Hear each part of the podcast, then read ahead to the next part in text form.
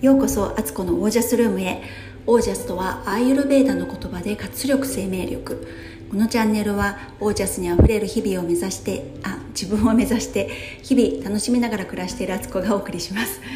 うん、最近ねもう間違えないで言えるようになったと思ってたんですけどね。こういう時来ますよね。はい、えー、今日は12月21日。1221ですよ皆さん。の夜の8時44分です。はい、えー、明日冬至なんですよね。めっちゃ楽しみということで今日は冬至の前の前夜祭という感じですね。で結構今年の冬至はねとっても大事な時期って言われていて、ある意味ねそれまでになんか自分がね今後どうしていきたいかっていうのをはっきりとね自分で明言するみたいなことをしておくといいとか、まあ、何かに少しでもやりたいことをねあの今できる範囲でちょっと着手するとかねとってもいい日みたいなので、えー、これを聞いてねまだ間に合うようであれば是非ねあのそういうふうにね未来の自分にちょっと思いを馳せてみてください。えー、昨日ですねそう昨日の話になっちゃうんですけどあのトランポリンがですね私の愛用のトランポリンも今年買ったものの中でもうナンバー12を争うねよか買ってよかったものなんですけど飛んでおりましたらねあの BTS の曲でも超ご機嫌にやってたんですよ。最近ね結構思いっきり踊る一曲をねもうた心を込めてね魂込めて踊るみたいにするとめちゃくちゃ心拍数がその3分ぐらいでも上がって運動が効率よく進むしもうテンション上がってね楽しいのでやってたんですけど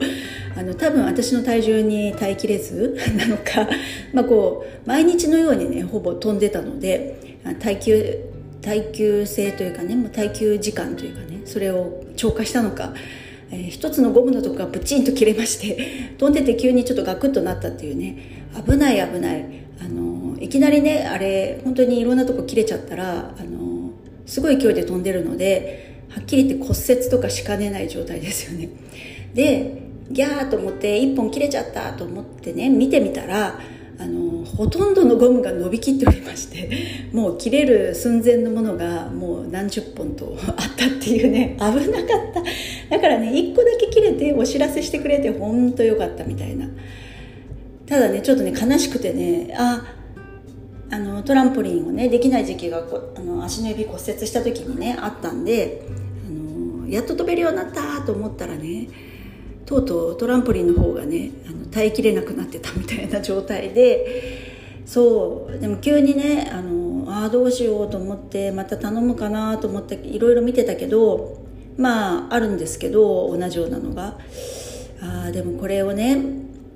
帰って捨ててね買うっていうことはまたゴミをね増やすなと思ったりでも欲しいよなと思ったりすごい葛藤しているところです。で今日はとりあえずあのあ昨日はねそれで飛べなくなったのでえっ、ー、となんかちょっとねちょっと激しそうなあの HIIT っていうねヒットトレーニングやってみたんですけどあの動画を見ながらやったわけじゃなくて自分のペースでねなんかこんな動きこんな動きみたいな3つぐらい組み合わせてやったんですけどあの全然心拍数上がってなくて時計のねあの体組成計みたいなやつ見たらうんと脂肪燃焼はしてるけど有酸素運動にはなってなかったんですよ。あだから足んないんだと思って今日はちょっとね YouTube で動画を探してみて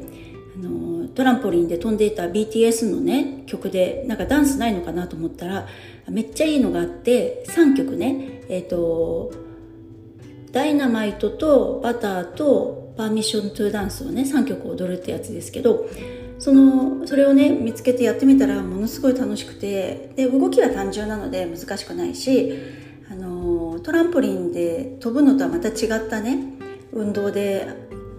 体にもいい刺激でねで見たら有酸素運動ばっちりできてたからあ当面の間はとりあえずこれでいこうかなっていう着地点を見つけました。だからね本当トランポリン欲しいんですけどまた結局1年後にこういうことになるのかなと思うと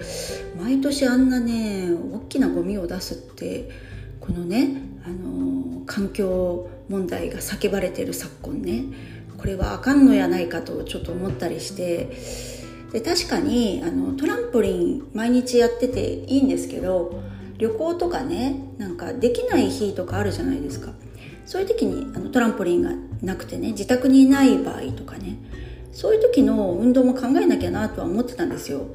なんかちょっとトランポリンに頼りすぎてるみたいなあの私依存依存してんのかしらみたいな感じだったんで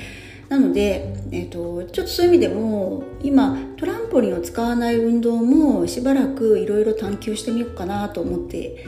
思い始めました。なので、まあ、結果オーライっていうことでという感じなんですよ。はい。で今日はですね朝の私3時から起きてるんですよ。なんで？っていう。朝5時に起きる人はゴジラーと言われ4時に起きる人はヨジラーと言われ3時はサジラーですよね。で本当に10年ぐらい前は私毎日ほぼ3時に起きてたんですよ。サジラーでしたね。けど最近はねなんかあんまりねそういう自分を追い詰めないというかねこうしなければならないみたいなとこから抜けたいからの好きな時間に起きてるんですけど今日はどうしても3時に起きなきゃいけなかった。なぜなら、えー、朝の4時から、えー、スピリチュアルなセッションがあったからなんですよ。これはですねあの私が定期的にね何ヶ月かに1回ぐらい、まあ、半年に1回ぐらいかな半年か45ヶ月に1回ぐらいお願いしているミディアムさん。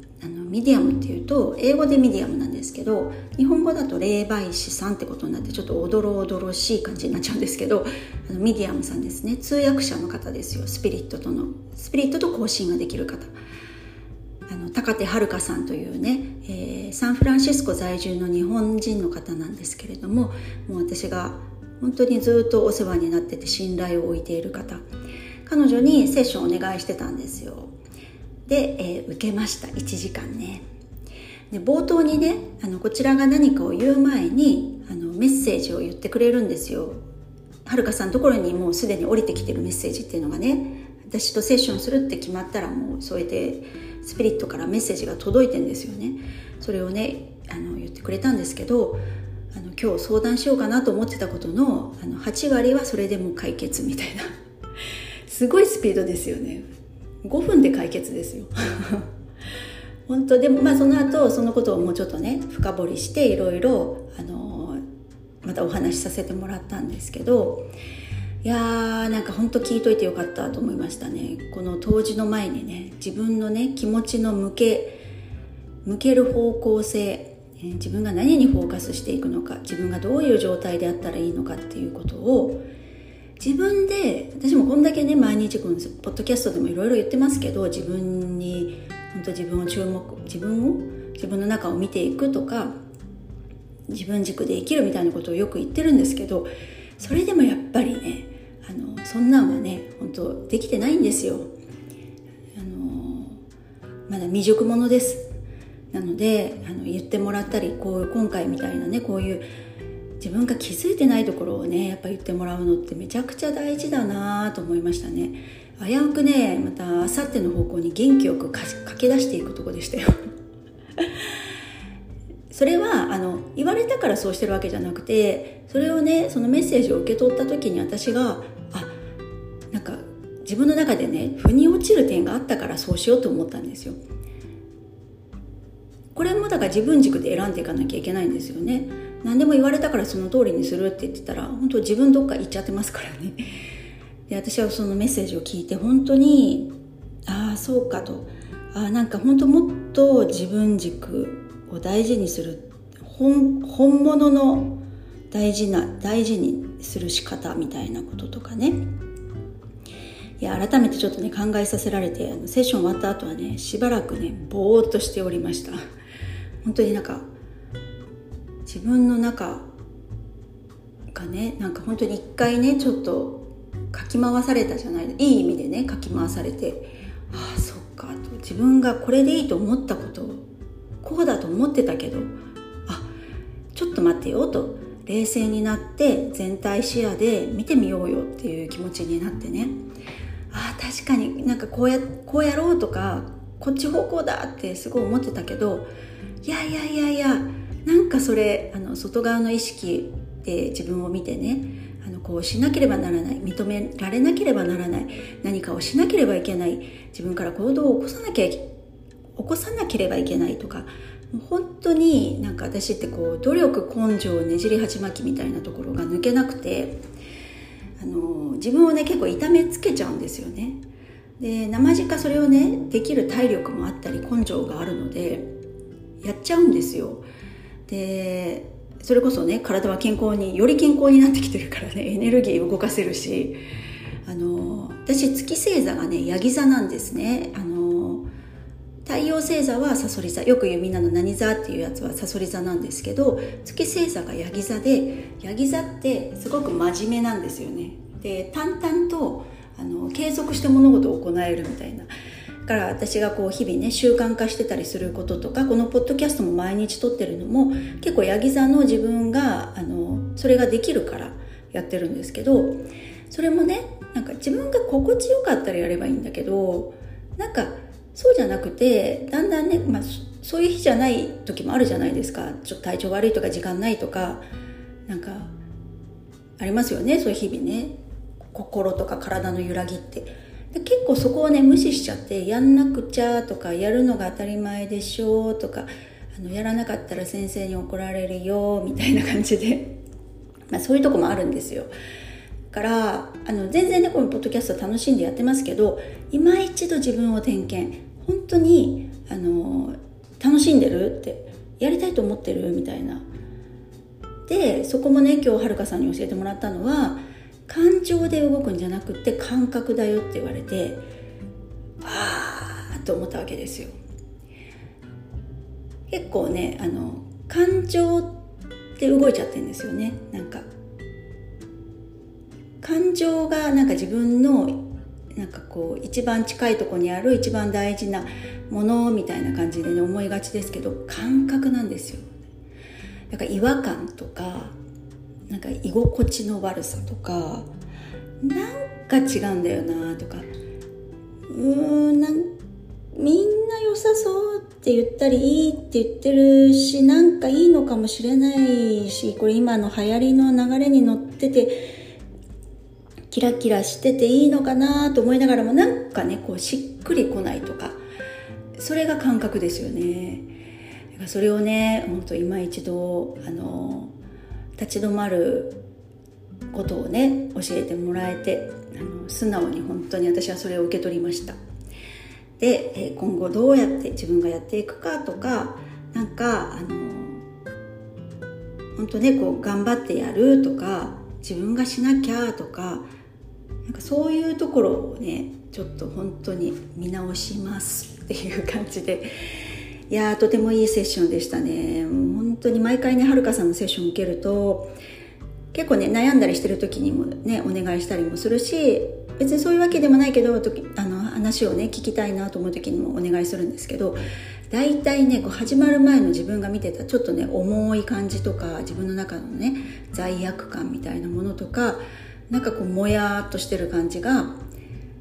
パキッとこう視野がねクリアになってなんか自分の中からあ元気湧いてるあこれオージャスみたいなオージャス湧くみたいな感覚とか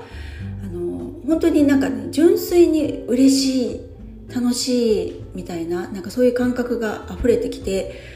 いやこれなんかこうエステみたいなエスエステとね同じにしちゃもしあの本当大変失礼なんですけどでもなんかこう生き返る感覚がねめちゃくちゃあるんですよ。かいつもね本当お世話になってます。はるかさんありがとうございます。なんかねあのえ興味あるとかなんか気になるって方は是非ねあのネットでね高手はるかさんと調べてくださいね。あの高手って高いの高いに手はあのハンドの手ですよね。ではるかっていうのはカタカナで書いてもらったら彼女のブログが出てきますのでそれから私のインスタとかフェイスブックではるかさんつながってますのでちょっとお友達のとこ見てもらってあのはるかさんにねちょっとコンタクト取ってもらってはいかがでしょうか。そんなねあのとても今日は朝からねあの気づきの多くそして爽やかなそして元気になるあのスタートを切りました。なねなんかそう見えない世界ってあるんですよね本当に。で見えないスピリットたち。でもいつもそばにいてくれていつも応援してくれていつもメッセージを送ってくれてるっていうことがね本当によくわかります。いやー本当スピリットさんたちありがとうございますという気持ちでいっぱいです。で、えー、今日ここからねあのここから本題っていうあの15分話して本題1回みたいな。本題はもう、まあ、ちょっとっていうかあのなんだろうな。料理教室のことをねに絡めてちょっとお話ししたいんですけどあのー料理ってあの自分の手と舌がバロメーターだよっていう話をしようと思います。あの料理の本とか読んでるとレシピって例えば肉じゃが作ろうかなと思うとあのじゃがいも、まあ、中中3個とかそういう書き方もあるし何百グラム300グラムとか書かれてたりとかひき肉も200グラムとか100グラムとかありますよね。私はね全然そこ読まないんですよ。あのレシピを見てもねあのまず材料は何かなってちょちょちょっと見る。であの全然分量見てないんですよ 基本的には。でじゃがいもとかもあの中3個とか書かれてても家にあるじゃがいもが大きいの2つとあのちっちゃいの2つとかそういう可能性もあるじゃないですか。でもなんかそう思い始めるとなんかきっちり最初からできるわけはないみたいな感じでもう私はそこはね放棄するんですよ。あの別に気にしない。でとりあえずあるじゃがいもをあの剥いて切ってでそれに合わせて例えばあの肉じゃが作るんだったらね人参を人参もなんか中1本とか書かれてますけど基本的に使う量って1本でいいですよ。1本とか何家にあるもので家族食べる人数分に合わせてあとじゃがいもとのバランス考えてねあのじゃがいもが2個しか入ってないのに人参3本入れたら絶対明らかにねあの全然美味しくなくなるっていうのは分かると思うのでじゃあ人参ここ1本にしとこうかなとか、あのそうやってね調整すればいいんですよ。で次に、あのひき肉ひき肉とかもねひき肉なんてすぐ傷んじゃうからあれってなるべく早く使った方がいいので。ひき肉私はねもうパック使うんだったら全部使っちゃいますよね。あの大きさにもよるけどねあのメガパックとかねスーパーサイズとか買ってたらちょっとそれはね多すぎってことになるんで分けますけど基本的に普通にね売ってるようなあの中トレーぐらいのね発泡スチロールに入ってるものだったら全部入れて4人家族ぐらいだったら全然 OK ですよ。うち5人家族だから逆に足んないなみたいな感じですけど、まあ、そういう感じでねあのもう目分量で全然 OK で入れる調味料もこれはあの順番はあって甘いものから入れないとダメですよね。とかさしすせそってやつですよね。ここはまあ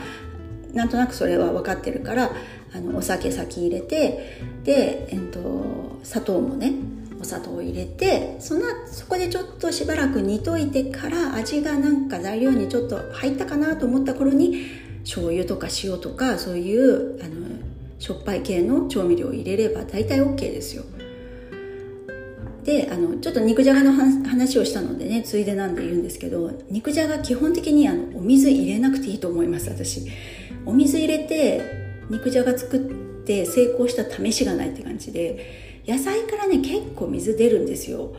で、まあ、ルクルーゼとか芋の鍋みたいなね大きなこう蓋がねしっかりしてるような鍋とかで作るんだったら本当お水いらない。まあそこにねみりんとかお酒とかちょっと最初に入れておけば基本的にあのあんまり焦げることもないし強火にしなければ焦げないから中火からあの弱火ぐらいにしとい弱火だとちょっと弱いかな、まあ、でもその辺の火加減見ながらやれば野菜から十分いい水分出るのでそれでちょうど出来上がった頃にちょっと水分あるんだけどホクホクな感じっていうのでべしゃべしゃにはならないんですよ。よく水が入りすぎてねなんかじゃがいもスープみたいになっちゃう。あじゃがいもじゃなくて肉じゃがスープみたいになっちゃう時ありますよね入れすぎると。だからほんと水はね肉じゃがにはそんな入れなくて良いと思います。で話が中断しましたけど調味料もあのいろんなもの大体控えめに入れておけば後で調整すりゃいいんですよね。たくさん最初に入れちゃうとあの引き算はできないので料理って。そこはまたあの鉄則なんですけど少なめにとか気持ちちょっと少なめにやっておけば後でいくらでもリカバーできます。で最後自分の舌で味見をした時にこれでよしと思えば OK でそれが大さじいくつね醤油を入れたとか関係ないんですよね基本的には。まあ、その割合ってありますけどね。大体1対1対1とかなんかありますけど、まあ、料理ってそれ最初はねもしかしたらレシピを見てそのどれぐらいかなっていうのは見るか見て作ってみるかあの一応ねそこの割合だけあの割合を覚えておくみたいなことをすればあのまず失敗しない。で料理のいいとこって帳尻つけれるんですね。最後の最後でしわ寄せが来てもなんとかあのどんでん返しができるみたいな。これがお裁縫になるとお裁縫って最初にきっちりこう布を揃えてとかここをちゃんと裏側に縫ってとかやってないと最後の最後でもうどうにもならんみたいな状態になるのでだから私ちょっとお裁縫はねそれほど得意じゃないんですよね。どんでん返しが効かないから。だ